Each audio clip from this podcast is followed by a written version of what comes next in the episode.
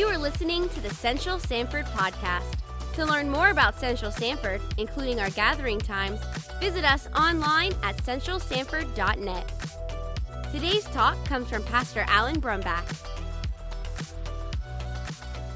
God's Word and turn to James chapter 5. James chapter 5. And in a moment, we're going to begin in verse number 1. I won't have you stand up again since I don't want you to go up and down, up and down but we're going to be in James chapter 1. Those of you watching online, we're so honored to have you with us this morning. And if you're a first time guest, wow, thank you so much for coming today. We salute all of our veterans, amen. We are thankful for you. Praise God. We thank you so much. I don't know if you've had a chance to go to downtown Sanford to go to the replica of the, of the Vietnam War uh, Memorial, but I, if you go, I took my children there yesterday, and, and it is just so sobering. Uh, so many lives, over 58,000 men and women gave their lives in the service of our country in the, in the Vietnam uh, War. And we just thankful. But we know that Veterans Day is not, is not for the dead, but it is for the living, those who have served and sacrificed so much. Well, we thank you so much. James chapter 5, verse 1. The Bible says, Come now, you rich, weep and howl for the miseries that are coming upon you. Your riches have rotted, and your garments are moth eaten. Your gold and silver have corroded, and their corrosion will be evidence against you, and you and will eat your flesh like fly, fire. You have laid up treasure in the last days. Behold, the wages of the laborers who have mowed your fields, which you kept back by fraud, are crying out against you, and the cries of the harvesters have reached the ears of the Lord of hosts. You have lived on the earth in luxury and in self indulgence. You have fattened your hearts in a day of slaughter. You have condemned. You have murdered the righteous person. He does not resist you. Now, if you read that, that sounds kind of scary, right? well, here James is writing to not only people in his day, but he's writing to us in our day. We live in a day of great consumerism. We live in a day of great wealth. You say, Pastor, I'm not very wealthy. Well, if you make, if your family makes around $25,000 a year, you are in the top 2% in the entire world. If your family makes more than $50,000 a year, you are in the top 1% in the world. We live in a Western American culture that is wealthy. We're wealthy. You may not feel like you're wealthy, but compared to the rest of the world, we're wealthy. The song that Pastor Josh sang for us this morning, I was the first time I heard that song was in a house church in northern Iraq. And I was sitting on a dirt floor and they were playing that song. All that I have is yours. But we live in a day of great consumerism and the great day of advertisement in which it is said, I don't know if you are understanding just how much advertisement affects your life, that the average person, according to studies that have been done, are exposed to around 362 advertisements a day. That's on television, radio, social media, the internet, Big Brother, whoever, they're all giving you advertisements. And the objective of the advertisers is to convince you to buy something that they're selling and they want you to believe that you desperately need it. And if you don't buy what they're selling, you will be miserable. Seth Godin, in his book, All Marketers Are Liars, said this. He said, Listen, here's the deal. They're telling you a story that if you just believe the story we're telling you, you're going to want our product. So, what companies do is they want you to believe that if you buy their product, you will be happy, satisfied, hip, cool, wanted, fulfilled, and satisfied. And yet the reality is is that most of what they're selling is a lie. So James here is writing to believers. And the theme of the entire book, as we've gone through it these past few weeks, is that it's just not enough to say that you're a Christian. You need to show that you're a Christian. And one of the great arenas of faith is how we as believers spend and steward our money. If you remember, James is the half brother of Jesus. And all throughout the book, we hear the echoes of Jesus in the book of James. And what we know about Jesus is that Jesus spoke more about money than he did about heaven or hell combined. And so, in the verses that we just heard, we hear the voice of Jesus in his indignation and his indictment on those who have believed the lies of society when it comes to money. He is, he is indicting those who put their trust in money rather than putting their trust in God. Now, I know when you hear this morning, maybe your first time guest, said, well, here it is. Every time I ever come to church, all they do is talk about money. Well, maybe, maybe just you need to come to church more often. Or, or maybe God has a word for all of us this morning. Amen? Two things I want to share with you. The first thing I want to share with you is this, and that is the condemnation of the ungodly rich. He says in verse number one, he says, Come now, you, and I put in here, rich people. Now, who is he speaking to? There are four categories of people. Uh, that, that I think that we can kind of define based on rich and poor. There are the ungodly rich, and there, there are the ungodly poor. There are the godly rich and there are the ungodly, or there are the godly poor.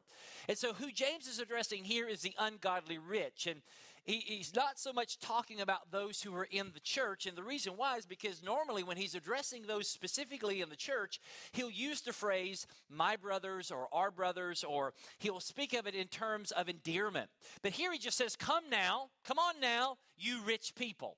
And so the people that were actually reading this book were, were poor. They were the godly poor, and they had been exploited, exploited by the ungodly rich. They were being exploited by the ungodly wealthy people of their day. So here, he's speaking to them.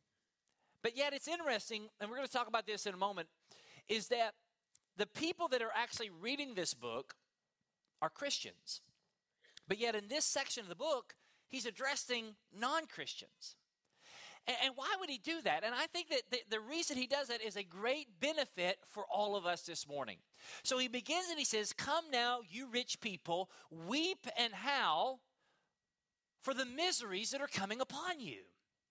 Now, he is using Old Testament prophetic language. Doug Moo, in his commentary, said this. He says that James's style is that of the prophets pronouncing doom on pagan nations.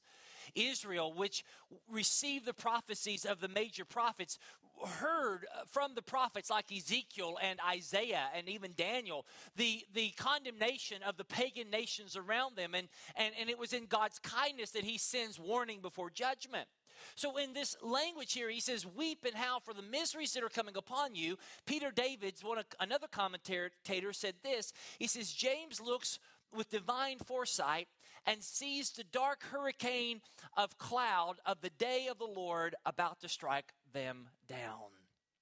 Now, what is he saying, weeping and wailing? Weeping and wailing is not about this life now, but it's about the life to come. So, what James is doing and what he's saying here is that based on how you're living, the wrath of God is coming upon you. Now, James here is not saying because you are wealthy, you're condemned. But it's how you've used your wealth or misused your wealth in this life that you are being condemned. So in this, this statement in this in this passage, he gives us four indictments against the ungodly rich. So here are these four. The first indictment that he gives is hoarding. He says in verse number two, he says, Your riches have rotted, and your garments are moth eaten. Verse three, the gold and your, your gold and silver have corroded, and their corrosion will be the evidence against you, and you will and will eat your flesh with fire, because you have laid up treasure in the last days. So what he was saying is that what the, the indictment that God has given upon these ungodly riches that they were selfishly hoarding their money rather than humbly using their money in, in this day, in the ancient agrarian culture, there were, there were three sources, three measures of wealth. There was first grain or livestock. There was then the second measure of wealth was clothing, what you wore. And then the third measure of wealth was either gold, silver, or precious stones or jewels. And so James's indictment here is this is that you guys have been stockpiling. And we live in a day in which uh, accumulation is seen as a virtue, and amassing wealth is seen as, as something that shows success. As a matter of fact, we measure success by how much we have. The statement is this is that the more you have, the more successful you are. And so a lot of people want to be like the rich people. We have, uh, I don't know if you see the Forbes magazine, but annually it comes out and it, it lists the top uh, richest people in the world or the richest people in America, and it's always Jeff Bezos and Bill Gates and Warren Buffett and Mark Zuckerberg who are constantly battling over who has the most money. So the issue here is hoarding, and, he, and he's saying it in a sense that's not, it's in a negative. There's nothing wrong with saving in a positive way. But here he's talking about just stockpiling it up and hoarding it up and get all you can and can all you get and sit on the can and then poison the rest. And so, what he's getting at is the very heart of the issue in verse number three, and that is you have laid up treasure in the last days. That is the issue that James has is that they were trusting in their stuff to save them. They were stockpiling these things and, and accumulating all this stuff, thinking that, that it would save them in the end, that it would protect their future, that it would provide for them. And so that what they were doing is that they were putting their hope in their money, and they thought that if they just had enough stuff, it would settle their anxieties. Jesus kind of spoke about this. Maybe you hear the words of Jesus in this in Mark Matthew chapter 6 verses 19 through 21 where Jesus says, "Do not lay up for yourself treasures on earth, where moth and rust destroy, where thieves break in and steal, but lay up for yourself treasure in heaven, where neither moth nor rust destroys and where thieves do not break in and steal." For where your treasure is, there your heart will also be. Listen to this one thing if your treasure is on earth, it will never be safe. You know why? Because someone can steal it, or your kids can break it, or time will destroy it. How many times have you bought something really expensive and the entire time you worry about something messing up. Like have you ever bought a new car or a new a new vehicle and, and you're constantly worried about somebody hitting it or your kids riding their bike up against it to put little racing stripes on the side of it. You buy something new and constantly you're worried about it messing up. Or have you ever gotten a new gadget? You know, you get the new latest, greatest iPhone that they came out with and, and you're constantly worried about dropping it or breaking it, or you, you get new clothes and, and you're constantly kind of concerned is this starting to fade? Is this starting to wear out? Or, or you're worried about get, it getting stained. I don't know about you, but I don't wear white, and the reason I don't wear white is because inevitably, if ever I eat uh, eat white, ever I wear white, I'll eat something and it'll go all over it. What James is saying here is this: is that all this stuff that we're accumulating, all this stuff that we're hoarding, it's not going to last. It's foolish to accumulate all this stuff because it will not last. As a matter of fact, what it will do is it will testify against you. In verse 3, he says that the corrosion, the moth eaten corrosion, will be evidence against you. Those who put trust in their wealth that they've accumulated will find that it will testify against them and will actually burn them in the end. George Stulac, who is another commentator on this passage, said this. He said, The rich will lose everything they've devoted themselves to and everything they've relied upon. Theirs will be dis- the despair of people who discover their dreams and their treasures destroyed forever. If your hope is in the stuff you accumulate, realize one, you can't take it with you when you die, and it is decaying the food in your refrigerator, the food in your pantry, all the junk in your house is not going to last. James here is saying, Woe to you, rich people, who have mountains of food in your pantry, who have all kinds of stuff in your house, and you're putting your hope in those things. It will not last. But the second thing he makes an indictment about is not just hoarding, but oppression. In verse number four, he says this He says, Behold, the wages of the laborers who mowed your fields, which you kept back by fraud, are crying out against you.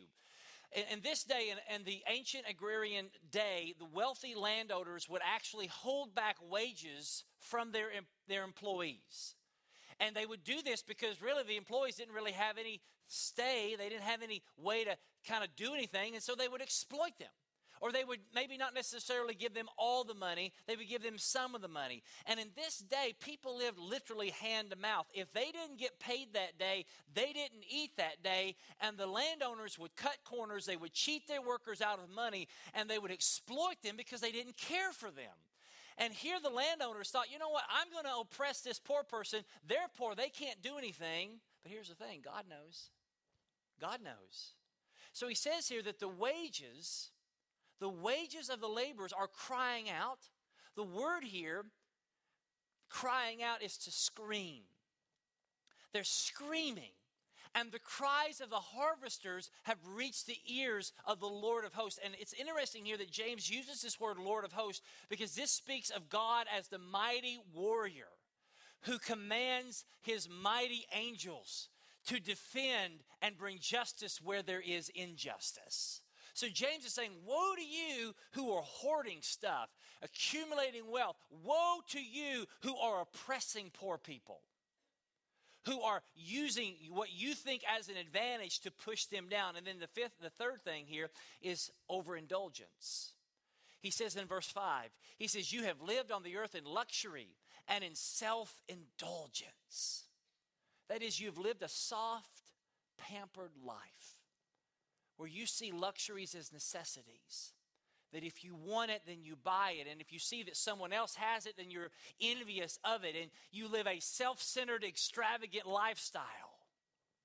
And you don't care about anybody else. This is indictment on them. Woe to you who live this self indulgent, overindulgent lifestyle. Now, what he's not saying is that it is a sin to enjoy the good gifts of God. It's not a sin to enjoy the good gifts of God. Some of you in this room, God has blessed you with very many things. And the Bible says that every good gift and every perfect gift comes from the Father above, with whom there is no various, variation or shadow due to change. That if you have anything that's good, it's a gift of God. I'm not telling you that it's wrong to enjoy the good gifts of, of God, but what he is saying is this it is sinful to see yourself as the center of everything and to live a lavish lifestyle without regard of serving other people. This is what we have to have in our mindsets is that we should never live pardon me, we should never be living as well as we could. See, most people in our society want to live to their means or above their means. We want to live as well as we can. But the Christian ethic is we should never be living as well as we could because it's more blessed to give than to receive we have been blessed by God not to just be a blessing to ourselves. We have been a blessed, we've been blessed by God to be a blessing to others. So notice here what James says. We haven't even, this is just a pre sermon. We haven't even got to the sermon yet. So that's what I'm trying to go through here quickly. He says, You have fattened your hearts in the day of slaughter. He says, You are living, you're hoarding things, you are pressing people, and you are living a lavish lifestyle, but all the while you are fattening your heart for the day of slaughter. He says, You're like a cow at a feedlot, and you are getting fattened by the junk of this world. But one day there's a slaughter, there's a day of reckoning. You're going to get yours. Then he says in verse 6, the fifth indictment, or the fourth indictment is this murder.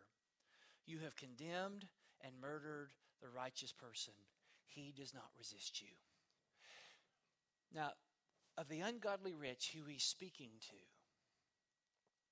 he's speaking of just where their desire for money will lead them to murder. You say, well, that seems kind of crazy. How many crimes are committed over money? How many people have died because of money? You know, almost every crime is built upon money and the love of it and wanting more of it. James has already told us you desire and do not have and do not get, so you murder. Some of you this morning, you may not kill somebody for money, but you desire money so much that you would kill for it. Know, it's amazing to see what happens when people pass away, how people act when it comes to inheritance. If you want to see how close a family really is, see how they handle inheritance. So, what we see here is this condemnation. We went through it really quickly.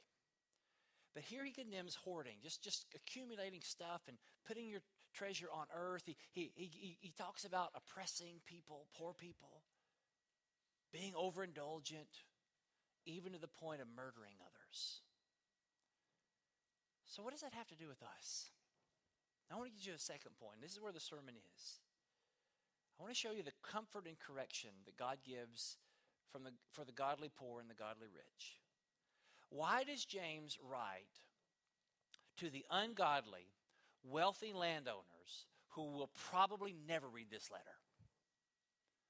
Think about that. It's, it's just like, you know, you're just writing a letter just out to the wind. Why would God do this? Why would God, under inspiration, allow James to write a passage of Scripture to a group of people who would never read it? How do we, as believers, those who are believers in this room, get a benefit from reading this condemnation? Two ways. Number one, comfort. Number two, correction. Where's the comfort? Here's the comfort to believers. All throughout these six verses, James is pointing to the second coming and the day of judgment. In verse number one, he talks about a judgment that is coming upon you. Verse three talks about the last days. Verse four, he talks about the day of slaughter. And even later on in verse 7, he talks about the coming of the Lord. What James is doing is he's using prophetic speech and he's giving believers who have been exploited by the rich hope for final justice. There's a payday coming. See, it is easy for us today to resent rich people. It's easy for us today, especially if you have experienced injustice, to want to see those people fall now. So, for James to write this passage of scripture to a group of poor people who have literally had their landlords exploit them, they've worked all day, all week for nothing. They've, some of them have even been murdered. They, they live, they, they're seeing all these people live such high, wealthy statuses. They, they are driving the Lexus. They're even driving better than Lexus. I mean, that's what they just drive whenever they can't Uh, ride their really good cars, like their Porsches and whatevers. See, I'm so poor, I don't even know what the good cars are. and here, they're seeing all this and they're living, and, and they're seeing these people feast while they're sitting there eating ramen noodles. And they're hearing James say, Listen, there's a day coming they're going to get their comeuppance. God has heard your cries, and God cares. See, some of you have gone through so much injustice in your life, and you feel like God doesn't know. This passage of Scripture tells us that God hears the cries and He cares. See, it's when we remember who God is and when we know that we know for a fact that He knows everything. He sees everything. He hears everything. And that we can be sure of this that no one will escape His judgment. See, this is the hope that gave those in slavery in our country this Christian hope that judgment is coming gave them hope as you read these great spiritual songs, these, as they, they, they, they sang of the, the songs of the African slaves, as you read the line upon line, and I read quite a bit this week, is as you, you hear within them this, this hope and anticipation. That when they sing a song like Nobody Knows the Troubles I've Seen, nobody knows but Jesus or when they sing songs like, He never said a mumbling word. Not one word. He never said a mumbling word. And as they sang of those songs of Swing Low, Sweet Chariot, as you listen to the words and the lyrics of the spiritual hymns of the Christian slaves who were enslaved in this country, there is this hope that judgment is coming. So this morning, maybe you're oppressed by your employer or you're oppressed by someone in life, or you see the income inequality in your life and you feel like you've been disenfranchised, or maybe you've seen how this country tends to lean towards the rich and exploit the poor. Hear the words of James justice is coming. Justice is coming. Leave it to God. Sometimes, believe it or not, things don't always happen the way we want them to. Sometimes, believe it or not, people are mean. Sometimes, believe it or not, we experience injustice. The Bible says, Vengeance is the Lord's. Leave it to Him. Because you know what I found about God and vengeance? He can do a whole lot better job than I can. But not only do we have comfort in this text, but correction. Here's the meat of the message. What James is telling us in these six verses is he's saying that we as believers should not envy the rich.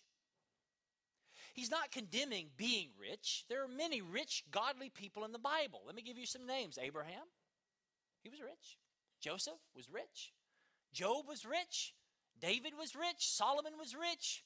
Josiah, I've been reading about him lately in the Word. He was rich. Lazarus was rich.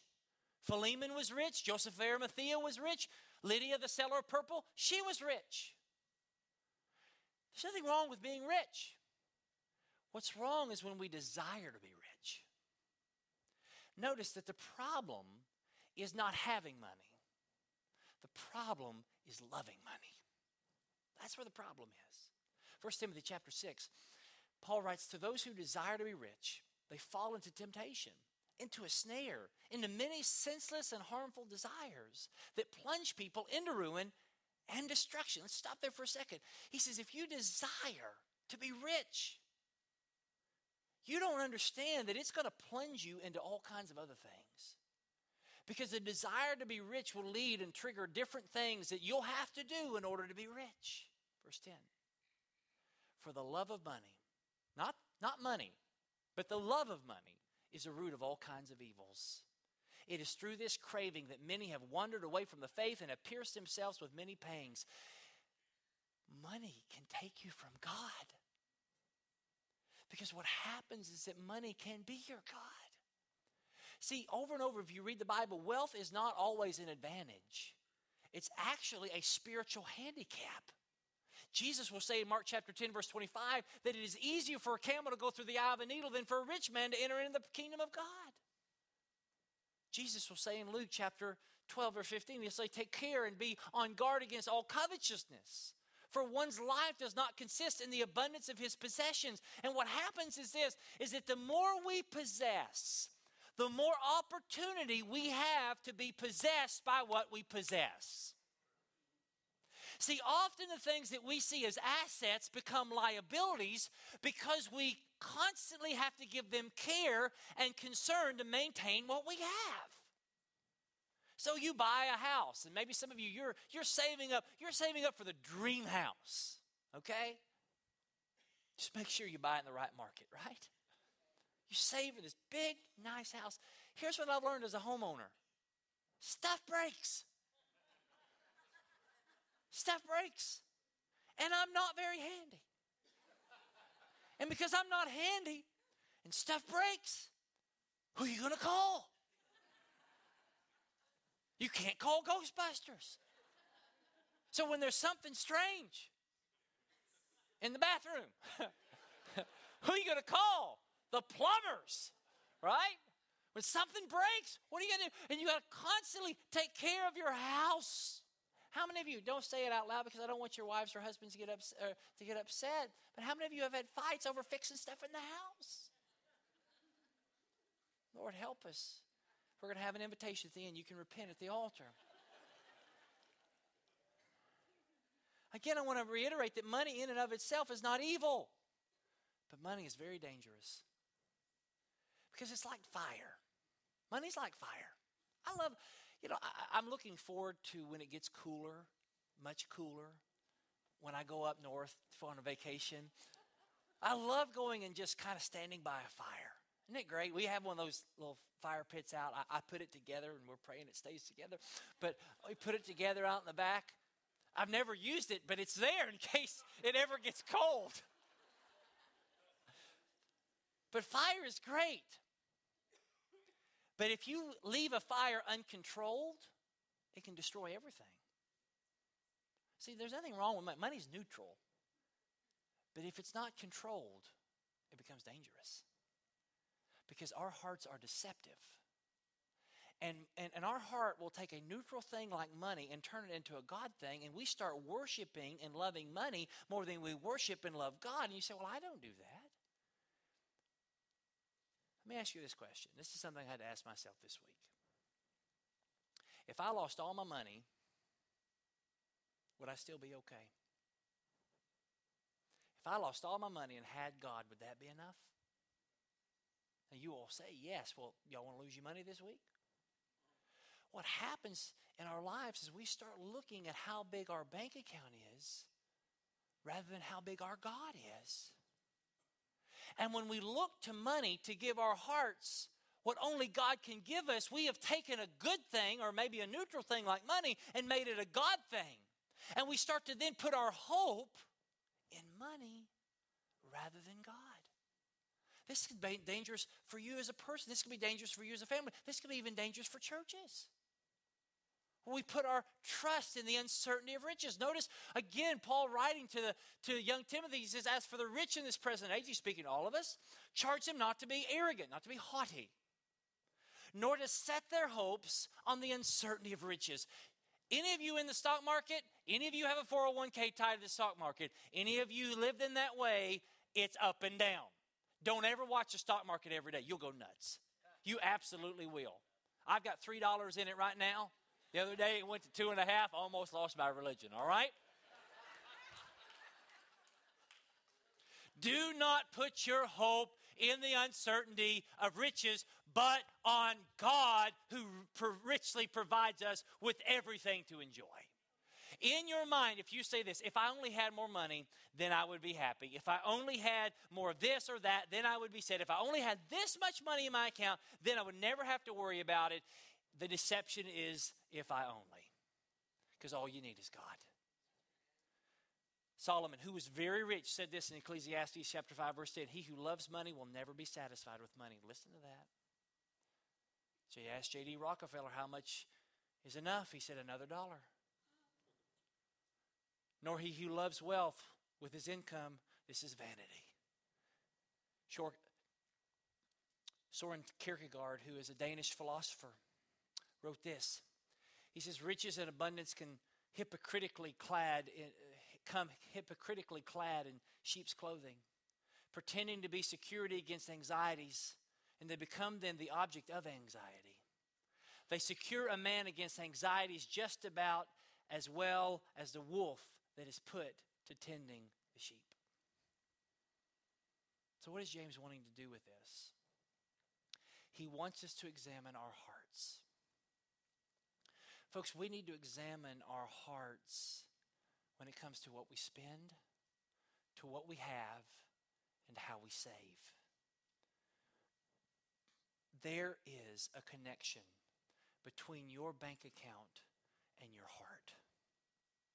There just is. Even when I talk about money from the pulpit, people get upset. Why do they get upset? Because they know in their hearts they struggle. But I want you to understand that this sermon is not for you to judge other people. It's really easy to leave here and judging all those rich people. It's really easy to judge all those people that you go to church with and you say, you know what, they're driving a beamer. they got all that money. They're stingy. This is not for you to judge others, this is for you to judge you. So I want to ask you some questions. Number one, how am I spending my money? How am I spending it? Is it self indulgent, just for me? Or is it wise stewardship? I'm not saying you can't buy something, I'm not saying you can't go to Chick fil A. I'm just saying, is it self indulgent or is it wise stewardship? Number two, three, is what I'm buying just to accumulate more stuff? Have you looked in your closet lately? If you haven't, go. And look at all the clothes you have. I know places around the world where they have a couple shirts. I know for my this is an issue for me. I can be a hoarder of clothes. It's an issue. Look into different things. Do you need that widget? Do you need that? Or are you just wanting to accumulate it? Ask yourself this week, this week where's my hope at? And then ask yourself, am I generous with the things that God has given me? And so then the last question is this how can I now advance the gospel and help the needs of others and live for the glory of God with this in view? So the question I want to ask you, just very, we're gonna, this is not, I'm not judging you because I have to talk to my Lord And I have to come before my Lord every day with these same questions. Here's the question How much money did I give last year or this year to the things of God? You want to see where your heart is? Look at your bank account and see how much money have you given to the things of God. Do you know that the average car payment in America is around around close to $400 a month? And some of you say, well, man, that would be a cheap car payment. Think about that and then compare. Let me ask you this question Did you give more this month to your car payment or to God? You think about that. How much did you give to the church? I know there you are. You said, I knew you were going to do this, preacher. I knew you were going to say it. I knew you were going to talk about money and giving to the church. Let me just be honest with you this morning. The church does not operate on pixie dust and rainbows. It just doesn't. Had a young guy a couple weeks ago, he said, I just found out that the reason we take up offerings is to help the church. It takes money to operate. And the good news is this is that if we as a church are faithful, here's what I found. God always provides. He always provides. He does. But you want to know how he provides it? Through you and me. So I want to just say this, and, and I know some of you may get upset and turned off, but, but just hear what I'm going to say with a spirit of humility. If you attend Central, and if you believe in the vision and the mission of this church, and if you have been blessed by the ministries of this church, and if you want to see the glory of God expanded through this church, then give generously, sacrificially, and faithfully to this church. And if you don't, if you don't believe in the ministry, the vision, if you've not been blessed by this church, if you don't want to see the glory of God expanded through this church, then give your money somewhere else. I, am not, this is not a plea to get more money here. But here's what I want you to understand that when it comes to giving, it's not that 10% is the finish line, it's the baseline. You know, when Jesus died, he didn't just tithe his blood. He actually gave it all. And so in my life with, with my family, because I'm never going to ask you to do something I'm not doing. That my family, we, we want to live in such a way and give in such a way that we see the biggest bang for our buck is involved with what God is doing locally and globally. So we tithe, we give to Central because we believe in the vision and the ministry of Central. We love supporting the staff, we love supporting the ministers, and we love supporting the mission. And we believe in the stewardship of this church. Now, let me just say this there are some places that you give and you're like, well, where's it going? What are they doing with it? They're, they've got like Taj Mahal Church. Listen, this is a no frills church. We got stained carpet. We got messed up pews. We don't have bells and whistles. You say, well, we just bought a new light. We got it on sale. Listen, well, there's no frills here. None. None. Because we understand that this money is not our money, it's God's money. And we want to give as much as this money to the nations as possible. We give 12% of every dollar that comes in to the nations. Every bit of it.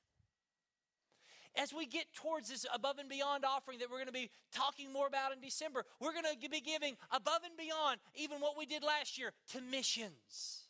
Do you realize that our church last year gave almost $200,000 to missions for the glory of God? So, that doesn't mean we can't have nice stuff or that we have to always have stained carpet.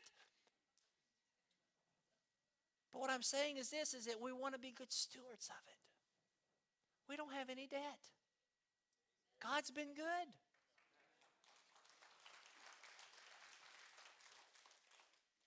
And I want to thank you for being generous. This is a generous church. Man, I, my time, I got too fired up. I, I need to hurry up. This is a generous church. And this message is not asking you to give more money. This message is a heart check. Because I believe that if you have received the generous grace of God, you will be generous towards other people. And so think about it when you go out to eat after church, how much you leave in your server. Think about it this week when you see somebody in need. I'm not necessarily saying those guys on the street and the gals on the street, we don't know about their story. I'm, I'm saying use some discernment there, but you may see somebody in need. How can you help? Think about those things. How can you bless somebody else? Now, let me end with this. I got to do it really, really quick. Go to verse number six. Says this You have condemned and murdered the righteous person, and he does not resist you.